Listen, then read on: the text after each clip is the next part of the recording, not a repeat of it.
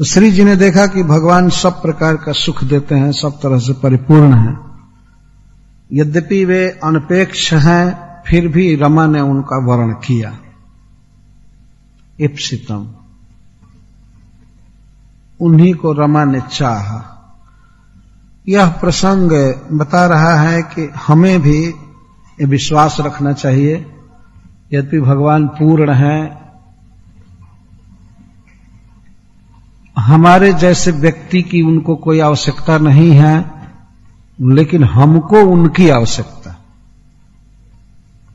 पृथ्वी पर करोड़ों चकोर हो, चकोर पक्षी होते हैं जो चंद्रमा से प्रेम करते हैं चंद्रमा को चकोरों की कोई आवश्यकता नहीं है। पृथ्वी पर चकोर रहे या न रहे, चंद्रमा का प्रकाश ऐसे फैलेगा ही। परंतु चकोरों को चंद्रमा की आवश्यकता है। वे चंद्रमा को देखते हैं, सुखी होते हैं। तो भगवान को सेवकों की आवश्यकता नहीं है, लेकिन इन सेवकों को आवश्यकता है भगवान की।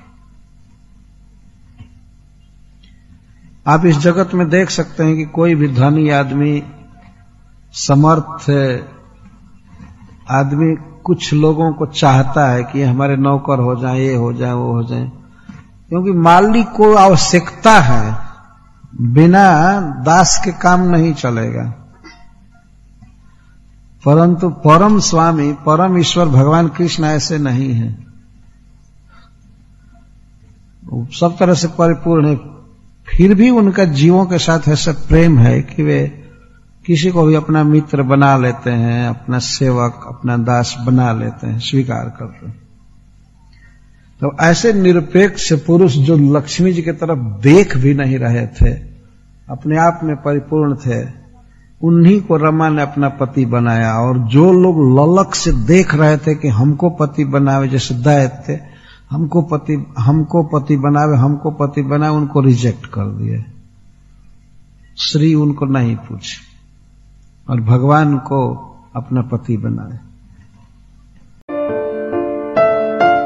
अगर आप चाहते हैं कि ऐसे और आध्यात्मिक संदेश हर दिन आपको प्राप्त होते रहें, तो अपने नाम और शहर के साथ इस्कॉन डिजायट्री के number nine nine eight seven nine four nine four nine four नौ नौ आठ सात नौ चार नौ चार नौ चार पर एक संदेश भेजें।